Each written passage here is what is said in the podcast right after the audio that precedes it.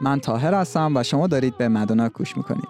پادکست مدوناک جاییه که توی هر فصل اون من سراغ یکی از بزرگای دنیای فیلمسازی که تو سایت مستر کلاس دوره برگزار کرده میرم.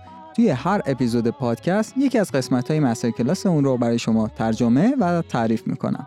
توی فصل اول ما سراغ دیوید ممت رفتیم با آموزش درام نویسی اگر اولین باره که پادکست مدوناک رو گوش می‌دید پیشنهاد می‌کنم که اپیزودهای قبلی رو گوش بدید چون مطالب یکم مرتبط به همه. بریم سراغ قسمت ده با عنوان ساختار پلات.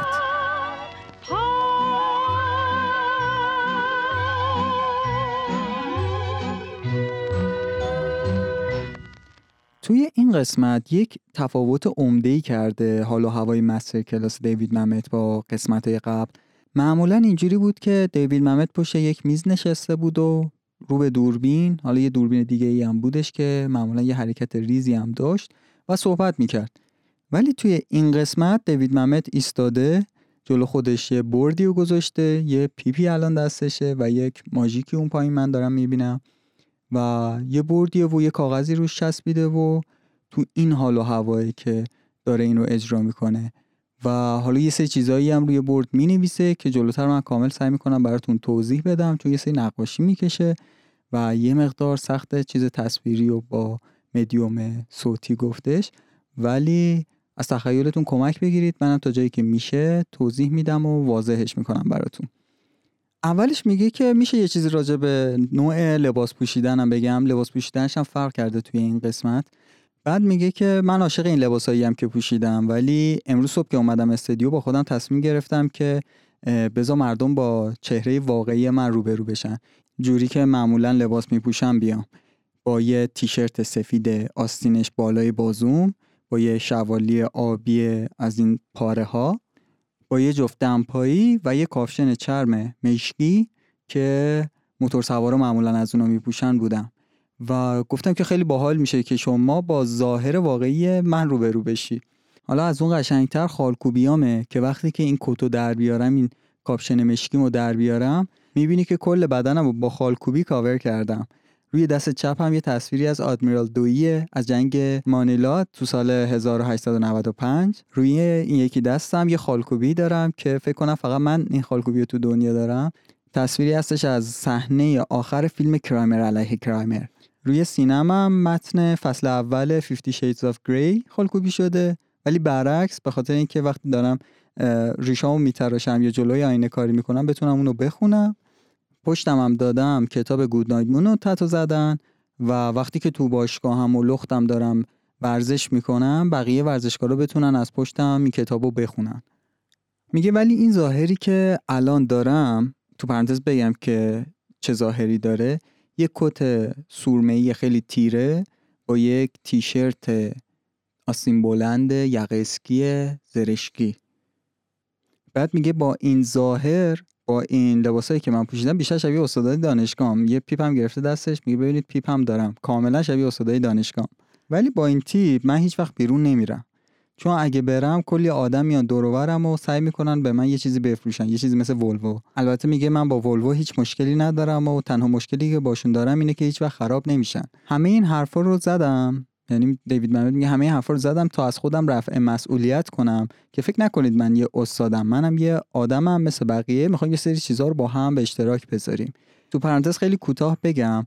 اولین باری که این قسمت رو نگاه کردم سریع برام سوال شد که برم ببینم تتوهاش چه شکلیه. رفتم اینترنت رو زدم دیوید ممت tattoos. بعد دیدم که آمار search این کلمه هم خیلی بالاه و به صورت suggest خودش برام اووردش. خواستم اینو بگم که من تحقیق کردم هیچ تتویی نداره دیوید ممت شما الکی وقت نذارید و search کنید. و این حرفا رو کاملا به خاطر این زدش که بگه که منم می‌تونم یه آدم معمولی باشم یه آدم خیابونی که تتو داره و اینا. من حالا این لباسایی که پوشیدم و من شبیه استاد دانشگاه کرده این مسئولیت رو برام نیاره.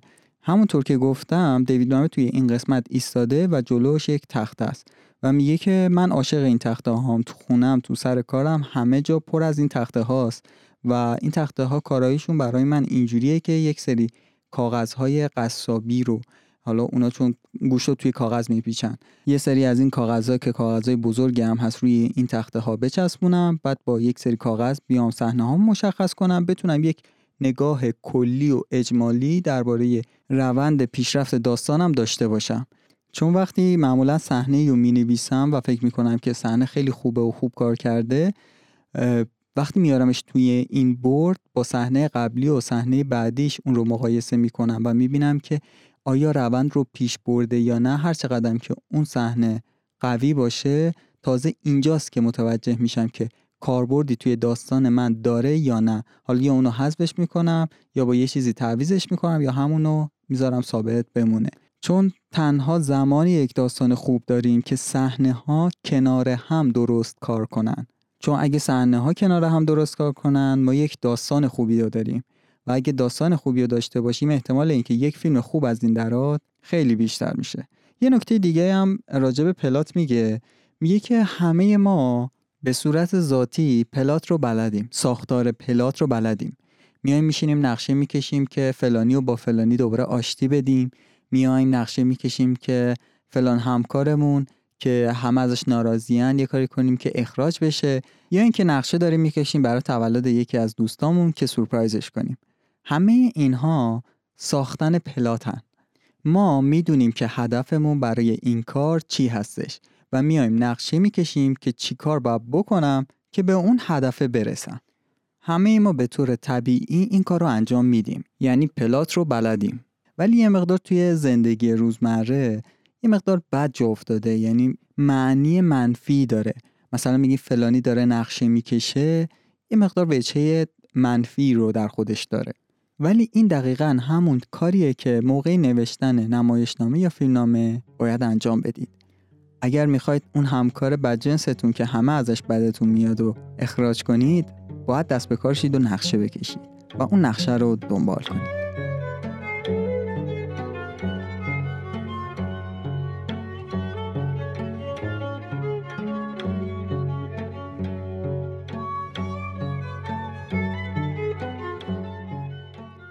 ممت یکی از همون کاغذهای قصابی که می‌گفت و نصب می‌کنه روی بردش روی تختش و شروع می‌کنه با ماژیک نقشه آمریکا رو روش حدودی می‌کشه. و سمت راست راست راستش یک ضرب در می‌زنه و میگه بیایید فرض کنیم که اینجا نیویورکه. بعد یه ضربدری هم یه مکانی رو مشخص می‌کنه توی نقشه که کشیده سمت چپ چپ و میگه بیایید فرض کنیم اینجا هم لس آنجلسه. و میگه دونستن مبدع و مقصد خیلی مهمه. چون اگر که ندونید که مقصدتون کجاست نمی‌دونید که چه راهی رو باید انتخاب کنید. یه مثالی می‌زنه از داستان آلیس. میگه که سر یه دوراهی قرار می‌گیره. می‌بینه یه کرمی روی یکی از گیاهای سر همون راه هستش. از کرمه می‌پرسه که من کدوم یکی از این راه ها رو باید برم؟ بهم کمک کن. کرمه بهش میگه که کجا می‌خوای بری؟ آلیس میگه که نمی‌دونم. میگه که تا وقتی که نمی‌دونی کجا می‌خوای بری مهم نیستش که کدوم راه رو انتخاب کنی. پس میگه که برای ما مهم اینه که بدونیم که کجا می‌خوایم بریم. یه نقطه زده رو لس آنجلس و میگه که ما از نیویورک می‌خوایم بیایم لس آنجلس. بعد با یه خطی این دوتا نقطه رو به هم وصل می‌کنه. من تصویر رو سریع بار توضیح بدم. ما یک نقشه آمریکا رو داریم که سمت راستش جایی که حدودا نیویورک قرار داره زبدر کشیده شده و با یه خطی وصل شده به یک نقطه دیگه آمریکا که سمت چپ چپش قرار داره که حدودا جاییه که لس آنجلس قرار داره. ممت میگه برای شروع این کافیه که بدونیم اگر تو نیویورک هستیم این خط رو دنبال کنیم حتما به لس آنجلس می‌رسیم. ولی اینکه اگه بتونید این خط مستقیم رو برین که خیلی خوبه. چون معمولا اینجوریه که توی راه به یه سری مشکل برخورد می‌کنیم. حالا اون مشکل می‌تونه چی باشه؟ به عنوان مثال برخورد با یک طوفان یخ. بعد روی اون خطی که از نیویورک تا لس آنجلس کشیده بود تو حدود یک سوم اولیش عکس ابر می‌کشه که توی این مسیر این قسمت طوفان یخ وجود داره. و حالا میره جلوتر میگه که شاید وسط مسیر ما می‌خوایم سوختگیری انجام بدیم. ولی توی مسیر ما اونجایی که می‌خوایم سوختگیری انجام بدیم یه اتفاقی افتاده که ما نمی‌تونیم سوختگیری اونجا انجام بدیم. و چون جلوترمون هم یک سری کوه وجود داره سوخت کافی رو نداریم که دور کوه ها رو دور بزنیم و به مقصدمون که لس آنجلس برسیم. میاد روی نقشه قسمت وسط یه مربع می‌کشه جایی که می‌خواستیم سوخت رو پر کنیم. و یکم جلوترش هم چند تا کوه می‌کشه یعنی اون کوهستانه است که می‌خواستیم از کنارش بگذریم. میگه حالا باید چیکار کنیم؟ نکته اینه که ما هنوز می‌دونیم که می‌خوایم از نیویورک به لس آنجلس بریم. ولی به خاطر مشکلاتی که وجود داره ما نمی‌تونیم مستقیم ترین راه سریع ترین راه رو انتخاب کنیم. باید یکم پیچ و پیچ بگذرونیم. شاید به خاطر اینکه بخوایم اون طوفان یخ رو پشت سر بذاریم باید اونو دورش بزنیم. و به جای اینکه توی محل اصلی که می‌خواستیم سوختگیری کنیم یه مقدار اونورتر سوختگیری کنیم. یا برای دور زدن اون قله ها از طرف دیگه قله مجبور بشیم دور بزنیم چون به راه سوختگیریمون نزدیک تره ولی در آخر فراموش نمی کنیم که می‌خوایم بریم لس آنجلس. تصویر روی نقشه که کشیده رو من یه بار دیگه کامل سریع بگم.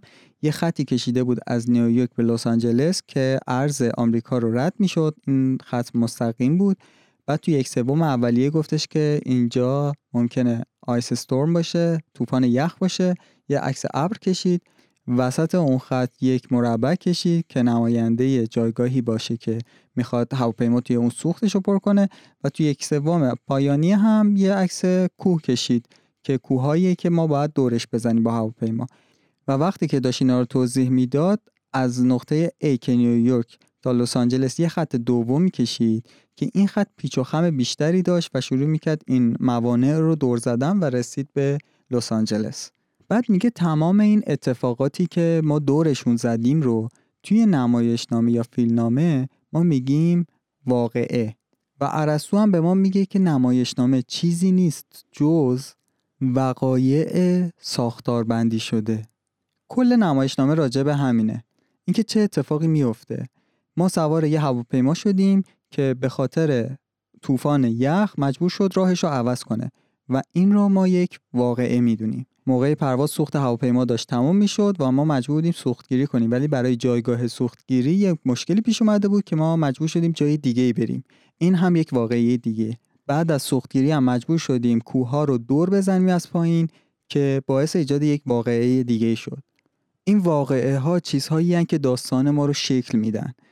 و همونطور که عرسو هم گفت نمایش نامه تشکیل شده از وقایع ساختار بندی شده.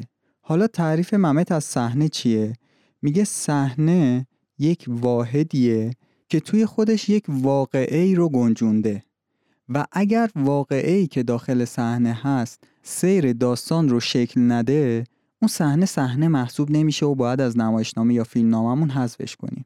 برمیگرده روی نقشه که کشیده از نقطه مبدع که نیویورک بود تا اون ابری که نشان اون طوفان یخه بود این قسمت رو نشونه گذاری می‌کنه. یعنی هنوز به اون طوفان یخه نرسیدیم هنوز اون خط صافه هستش. میگه مهم نیست از اینجا تا اینجا چه اتفاقی افتاده چون واقعه ای رخ نداده. حالا ازم می‌پرسید میشه واقعه گذاشت بین این دوتا؟ چرا که نه. مثلا توی راه هستیم و موتور هواپیما خراب میشه و دستور فرود فوری رو میدن. هواپیما مجبور میشه توی ناکجابات فرود بیاد و الان شما باید چیکار کنید حالا؟ مجبور میشید مثلا ماشین کرایه کنید. و این هم به خودی خود می‌تونه یک واقعه باشه. واقعه اول این بودش که موتور هواپیما خراب شد و مجبور شدن فرود فوری داشته باشن. واقعه دوم اینه که شما میرید که ماشین کرایه کنید. وقتی که با این سبک شما شروع می‌کنید نمایشنامه یا فیلمنامهتون رو بنویسید خیلی ذهن خودتون رو درگیر نمی‌کنید که خب این اتفاق افتاد حالا چیکار کنم؟ چون شما همیشه می‌دونید که شما می‌خواید برید به لس آنجلس و تا وقتی که این رو گوشه ذهنتون داشته باشید پیدا کردن راه حل برای واقعتون خیلی کار سختی نیست. پیدا کردن اینکه صحنه بعدی چی باشه؟ یه نقل قولی می‌کنه از استانیسلافسکی میگه که یه بار تعریف کرده که توی رودخانه ولگا بوده. رودخانه ولگا یک رودخانه بزرگیه که تقریبا به اندازه طول خود روسیه است. میگه که سوار یکی از کشتی های بخاری که این مسیر رو طی می‌کنن بوده. بعد متوجه میشه که ناخدا کل مسیر مجبوره که این کشتی رو هدایت کنه که از جاهای کم عمق نره. یا اینکه از مسیری بره که بیشترین استفاده از جریان خود آب رو داشته باشه. به خاطر همین هم هی مجبوره که مسیرش رو عوض کنه تو طول این مسیر طولانی. استانیسلافسکی از ناخدا می‌پرسه که چجوری تو این مسیر رو حفظ کردی؟ چجوری می‌فهمی کجا باید دور بزنی کجا نباید بزنی کجا کدوم قسمت از آب بری؟ چطور همه اینو تو ذهنت داری؟ چون مسیر خیلی طولانیه گویا.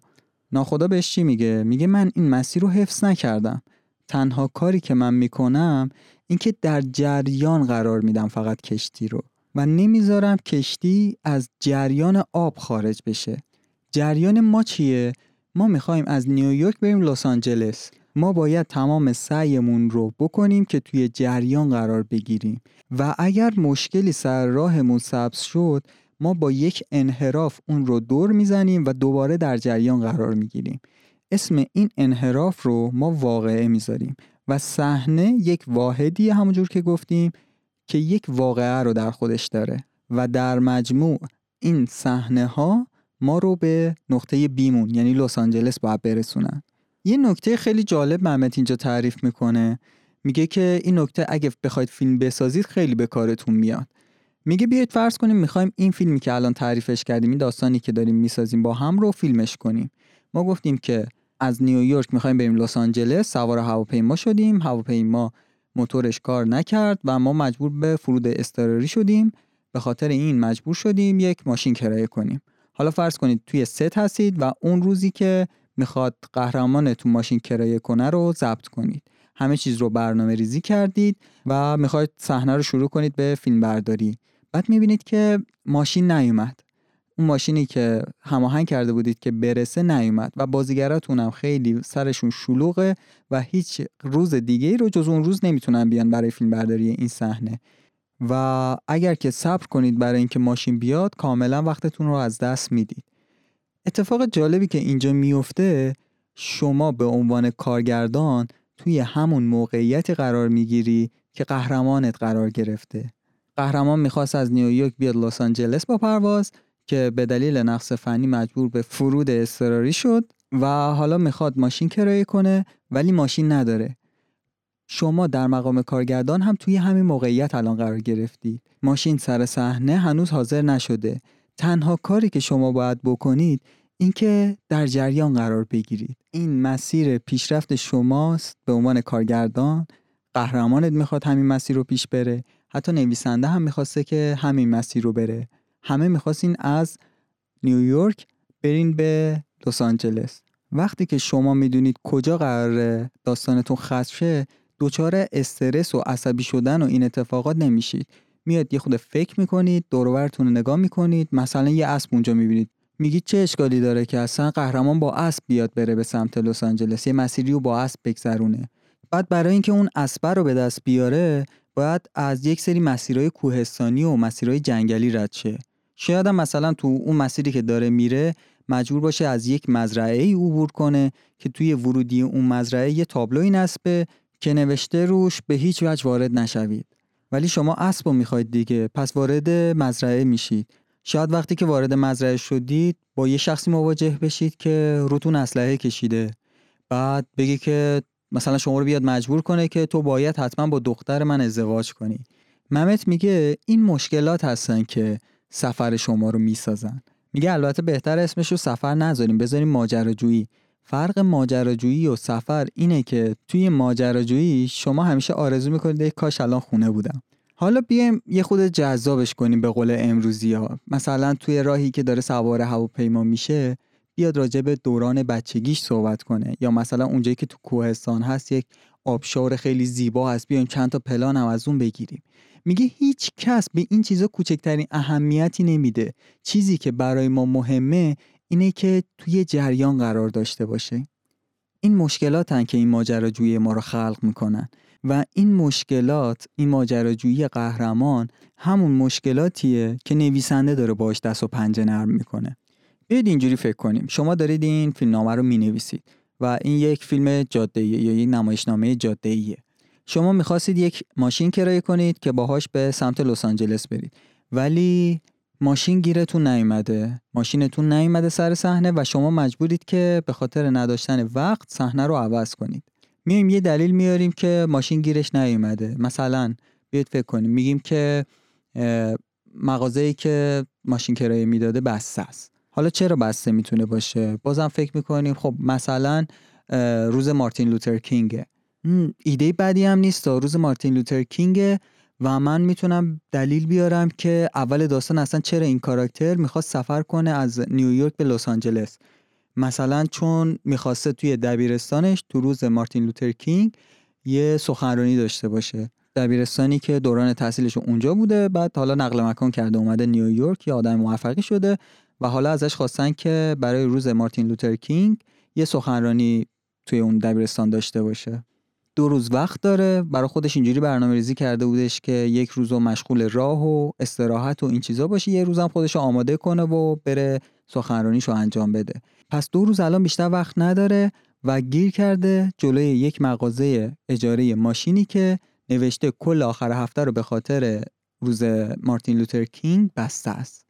اتفاقی که الان افتاد چی بود؟ ما برای این واقعه ای که خیلی به صورت تصادفی انتخاب کردیم اومدیم یک ربطی پیدا کردیم با اتفاق اولیه کاراکترمون و الان اینا یک چفت و بست بهتری دارن و دیگه تصادفی به نظر نمیان. و اگر ما تخیلمون رو آزاد بذاریم می‌تونیم بین واقعه ها یک رابطه ای رو ایجاد بکنیم که وقایع دیگه خیلی انگار از ناکجا آباد اومدن نباشه. یک چفت و بست یک ارتباطی با هم داشته باشن. و اینجور موقع ها چه اتفاقی میفته بیننده وقتی که این رو می‌بینه کاملا اتفاقات براش منطقیه. میگه که اوکی دیگه راست میگه. مثلا روز مارتین لوتر کینگه و کاملا می‌تونه همچین اتفاقی بیفته. می‌تونه مغازه کرایه ماشین بسته باشه. یا اصلا می‌تونیم از اون اول جور دیگه تعریفش کنیم؟ ما گفتیم که یک طوفان یخ در راهه و کلا حالا اومدن پروازه ها رو کنسل کردن و به یه روز دیگه انداختنش. ولی شما سخنرانی دارید توی دبیرستانتون که توی یک تاریخ مشخص باید برید. نکته ای که می‌خواد محمد بهمون بگه اینه که ما می‌تونیم بعد از اینکه وقایع رو کنار هم چیدیم بیایم اونا رو بازنویسی کنیم یا بازنگری کنیم و یک ارتباطی بین اینا شکل بدیم که برای مخاطب این واقعه خیلی اوت آف بلو نباشه به قول خود محمد. خیلی یهویی ظاهر نشه. Aquellos ojos verdes de mirada serena dejaron en mi alma eterna sed de amar. عرسو میگه تنها چیزی که مهمه اینه که هدف قهرمانتون چیه؟ الان اینجا هدف قهرمان ما چیه؟ هدف قهرمان ما اینه که توی تاریخ مشخصی خودشو به لس آنجلس رسونده باشه. ممت میگه هر کدوم از این واقعه ها هر کدوم از این رویدادها قسمتی از یک پلات سپرده ای هستن. و ساختارش شکلیه ساختارش اینه که اولش به عنوان مثال همین داستان تعریف می‌کنه. میگه اولش ما اومدیم یک هدفی رو به کاراکترمون دادیم. گفتیم که می‌خواد توی مدرسه ای که قبلا تحصیل کرده بره اونجا یه سخنرانی داشته باشه که تو لس آنجلس هم هستش. دو روز هم بیشتر وقت نداره تا اونجا برسه. پروازش به پروازش نمی‌رسه حالا پروازش کنسل میشه به هر دلیلی و این مجبور میشه که یک ماشین کرایه کنه. و این ماشینش توی راه خراب میشه. برای واقعه پرده دوم همونطور هم که قبلا چند بار راجبش صحبت کردیم مثال همون کروکودیل ها و اون دریاچه رو می‌زنه. میگه که شما رفتید دریاچه رو خوش کنید بعد می‌بینید که یه سری کروکودیل داره بهتون حمله می‌کنه. دیگه جوری تو اون مرداب غرق میشید تو اون اتفاق غرق میشید که هدف اولیه هم فراموشتون میشه. الان فقط می‌خواید جون خودتون رو نجات بدید. توی پرده دوم اینجا میگه که بذار اصلا داستان رو عوض کنیم. بیایم هدف کاراکترمون رو عوض کنیم. هدف کاراکتر اینه. مثلا امش داره میمیره و گفته که هر کسی اولین نفر باشه که بیاد بالای سر قبر من ده میلیون دلار بهش ارسیه می‌رسه. و این شخص خیلی در تلاشه که خودش رو برسونه به اونجا. توی پرده اول ما دیدیم که یک ماشین کرایه کرد و یه جایی ماشین خراب شد. بعد این شخص میاد دست به چه کاری می‌زنه؟ برای جواب به اون واقعه یعنی خراب شدن ماشین میره یه ماشین میدوزه. یعنی می‌بینیم که ممت می‌خواد این شخص رو توی موقعیتی بذاره که در اومدن ازش خیلی سخت تره بعد که ماشین رو میدزده توسط پلیس دستگیر میشه حالا. این هم در نظر داشته باشیم که ممکنه این شخص پسرخاله و پسرمای دیگه هم داشته باشه که زودتر از اون ممکنه برسن بالا سر قبر امهه و حالا اون پوله رو به جیب بزنن دیگه به این نرسه. هنوز هدف قهرمان اینه که خودشو به لس آنجلس برسونه. ولی الان توی موقعیت سختریه با مشکل بزرگتری داره دست و پنجه نرم می‌کنه برای اینکه خودشو بتونه به الی برسونه. یه ترانه نویس و آهنگساز و خواننده ای هست به اسم هیودی بدر این شخص میگه که ساختن یک قطعه بلوز مثل چاقو میمونه. چطور؟ یه شخصی رو تصور کنید که صبح اخواب بلند شده و شروع می‌کنه نونا رو با چاقو بریدن و می‌خواد که یه تغذیه کامل داشته باشه می‌خواد بره سر کار می‌خواد انرژی داشته باشه چون بعد از کار با یه دختری قرار داره و می‌خواد باش بره بیرون. این میشه قسمت اولمون پرده اول. بعدش این شخص از سر کار میاد میره دوش می‌گیره خودش رو ترتمیز می‌کنه و از همون چاقو استفاده می‌کنه برای شیف کردن برای اینکه ریشش رو بتراشه این هم قسمت دوم. قسمت سوم میره دنبال دختره و می‌بینه که اون با یه مرد دیگه ای تو رخت خوابه. از همون چاقو استفاده می‌کنه برای بریدن گلوی این افراد. ممت میگه این درک بسیار نبوغ آمیزی از درامه. چاقو همون چاقوه. ولی تو هر قسمت از این داستان می‌بینیم که یه کاربرد دیگه ای داره یه وزن دیگه ای داره. ممت میگه هر کدوم از پرده های ساختار سپرده ای توی قسمت خودش یک وزن و یک تعریف کاملا متفاوتی رو داره. پرده دوم ما به اینجا رسید که کاراکتر ما افتاد زندان به خاطر دزدیدن ماشین. بعد میاد با کلانتر صحبت می‌کنه که آقا شرایط من اینه من این کار می‌خواستم بکنم و از اینجور حرفا. کلانتر میگه به یه شرط می‌ذارم از زندان آزاد بشی. میگه می‌دونم نویسنده ای و ازت می‌خوام که به ازای این که من زندان آزادت کنم تو هم مقاله اسه بچه هامو برای ورود به دانشگاه بنویسی. بعد اینم قبول می‌کنه میگه که مقاله راجع به چی باید بنویسم؟ میگه که راجع به سفالگری مثلا فلان دوره تاریخی باید بنویسی. راجبش چیزی می‌دونی؟ اینم میگه آره می‌دونم. این یه سرگرمی سفال و فلان و اینا. من شروع می‌کنم به نوشتن. ولی هیچی از راجع به سفالگری اون دوره نمی‌دونه اصلا. پس باید چیکار کنه؟ باید بره کتابخونه. مثلا اون اول گفتیم که یک طوفان یخ اومده دیگه. کتابخونه به خاطر طوفان یخ بسته است. اون هر طور شده باید خودشو به کتابخونه برسونه. که بتونه اون مقاله رو بنویسه که اون مقاله رو بده به کلانتر تا بتونه از زندان آزاد شه و خودش رو به الی برسونه که به اون ده میلیون دلار برسه این سیر زنجیروار اتفاقات و وقایع رو مخاطب شما کاملا دنبال می‌کنه چرا؟ چون این پروسه رو درک می‌کنه و می‌دونه این اتفاقات این همه تلاش ها همه قسمتی از اینه که شما می‌خواید به لس آنجلس برسید. این یه فیلم جاده ای میشه که هم برای مخاطب دیدنش راحته هم ساختش راحته. ولی اگر این ساختار منسجم نباشه این ساختار چفت و بست درستی به هم نداشته باشه این ارتباطات درست شکل نگرفته باشه همین فیلم آسون را مخاطب نمی‌تونه دنبال کنه. کاری که ما توی این فیلم کردیم توی این چیزی که الان ساختیم کردیم این بودش که ما تونستیم مخاطب رو توی ماجراجویی خودمون همراه کنیم. اولش اومدیم گفتیم که یه طوفان یخ اومده و این شخص نمی‌تونه از هواپیما استفاده کنه برای رفتن به الی اومد ماشین کرایه کرد و توی راه این ماشین خراب شد. ولی برای اینکه به الی برسه هر کاری داره می‌کنه. اومد چیکار کرد؟ اومد یه ماشین دزدید. ماشین دزدید توسط کلانتر دستگیر شد و تو زندان افتاد و الان مخاطب داره فکر می‌کنه که این شخص چجوری می‌خواد وارد کتابخونه بشه. و اینجوری شما می‌بینید که برای مخاطبتون توقع ایجاد کردید. مخاطبتون داره سعی می‌کنه حدس بزنه که چه اتفاقی قرار بعدش بیفته. و این خود درامه. همون درامی که وقتی مردم دور آتیش جمع می شدن و مثلا یه بزرگی داشت راجع به حمله خرس صحبت می‌کرد همه می‌گفتن وای بعدش چی میشه بعدش چی شد؟ و اونم میگفتش که بعد خرس رو دیدم و حدس بزنید چی شد؟ اونا هم همینجور هی مشتاقتر می‌شدن ادامه داستان رو بشنون. الان هم مخاطب می‌خواد بدونه که بعدش چی میشه چجوری می‌خواد بره توی کتابخونه. خب بیایم ببینیم تا الان مخاطب چی راجع به داستان ما می‌دونن. اول از همه این که کاراکتر رو می‌شناسن. نه به خاطر چیزی که کاراکتر اومده راجع به خودش توضیح داده به خاطر اعمالی که یا رفتارهایی که از روی عادت انجام داده. مثلا اومده ماشین دزدیده. مثلا اومده به کلانتر دروغ گفته که آقا من راجع به این سوفالا اطلاعات دارم و می‌تونم اون مقاله‌ای که می‌خوای رو برات بنویسم. بر اساس تصمیمایی که تو این موقعیت ها گرفته مخاطب کاراکتر رو شناخته. همونطور که قبلا هم گفته بود دیگه هیچ وقت کاراکترش نیومده تعریف کنه راجع به خودش بگه که من از اینجور شخصیت هم که فلان و بیسان و اینا.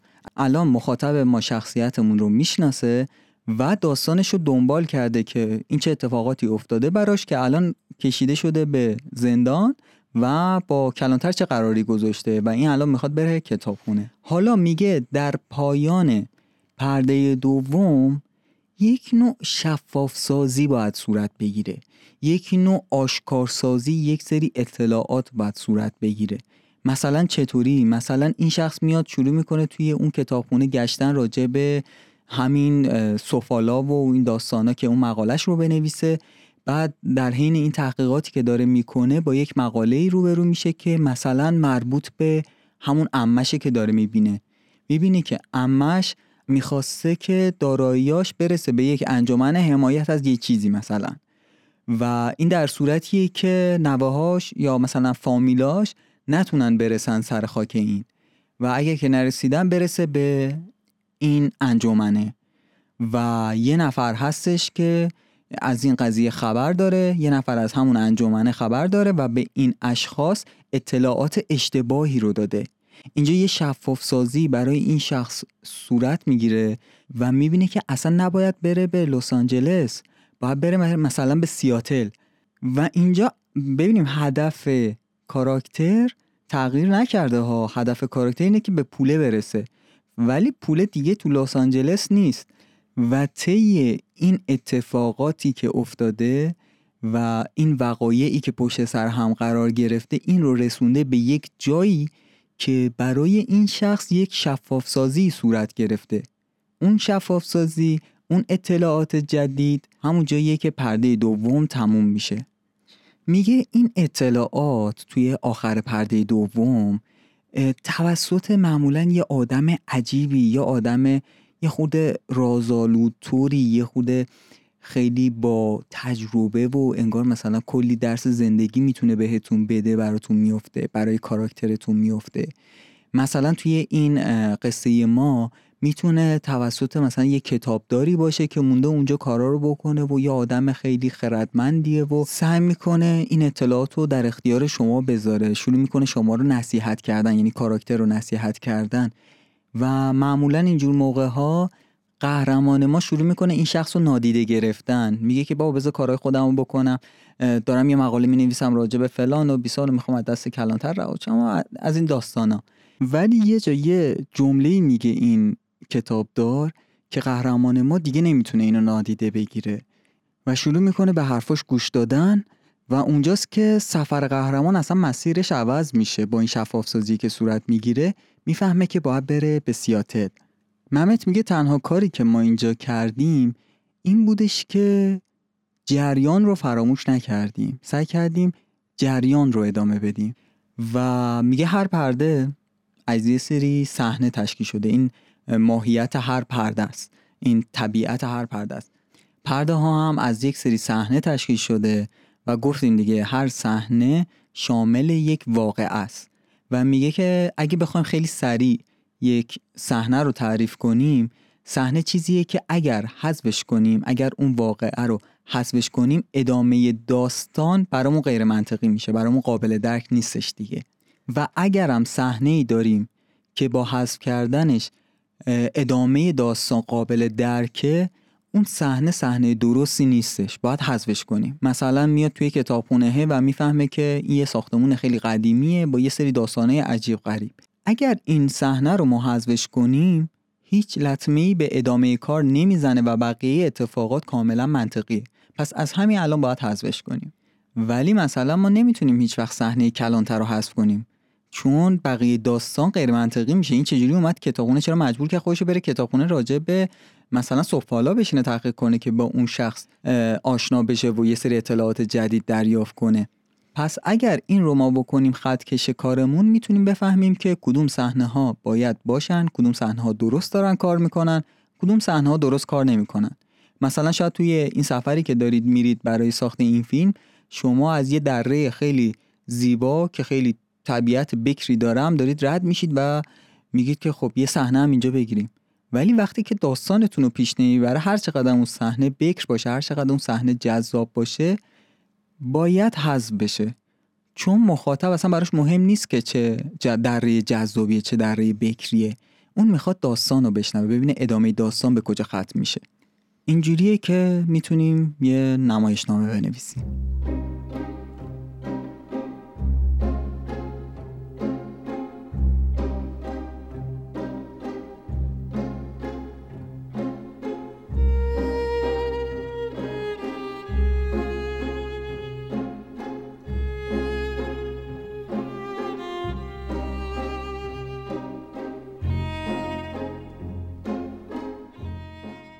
این بود پایان قسمت دهم از پادکست مدونک موسیقی هایی که برای پاساژ این اپیزود استفاده کردم مربوط به موسیقی متن فیلم In the Mood for Love بود. توی قسمت بعد می‌خوایم نمایشنامه امریکن بوفالو رو تحلیل کنیم. اگر این نمایشنامه رو نخوندید بخونید یا اینکه فیلم خود نمایش هم توی یوتیوب موجوده یه فیلمی هم از روی این نمایشنامه ساخته شده که داستین آفمن توش بازی کرده اونم می‌تونید ببینید که درک بهتری نسبت به تحلیلی که دیوید محمد راجع به امریکن بوفالو می‌خواد بکنه رو داشته باشیم ممنون که به این قسمت تا پایان گوش دادید. اگر که دوست دارید راجع به حال و روز وبسایت بهتون بگم آقای فردوسی همون فردوک خودمون در حال طراحی هستش و قول داده که تا هفته دیگه همزمان با انتشار قسمت جدید سایت رو به ما تحویل بده. که حالا اگر دسترسی به اپلیکیشن های پادکست نداشته باشیم بتونیم راحت توی سایت پادکست رو گوش بدیم. و البته داشتم به این فکر می‌کردم که یک سری مطالب تکمیلی هم مثل مثلا نقشه که توی این اپیزود کشید رو توی سایت بذاریم و شما بتونید راحت بازدید کنید. فکر می‌کنم ایده بدی نباشه چون بعدها اگه وقت کردیم می‌تونیم فیلم هایی که دیوید محمد ساخته رو لینکش رو بذاریم یا مثلا نقد هایی که راجع به فیلماش هست یا اتفاقات این چنینی. یک فضایی رو بگم آقای فردوک در نظر بگیره برای یک سری همچین مطالبی یه سری حالت بلاک تور اگر شما هم ایده ای دارید که فکر می‌کنید که به پادکست کمک می‌کنه برای وبسایت بگید که آقای فردوسی که حالا قبول زحمت کرده ما حسابی از خجالتش در بیایم پایان همه اپیزودا اینو میگم که تنها و تنها و تنها راه حمایت از ما اینه که ما رو به دوستاتون معرفی کنید. ما هم بتونیم دوستای جدیدی مثل آقای فردوک پیدا کنیم. مرسی که پادکست رو تا آخر گوش دادید. تا بعد.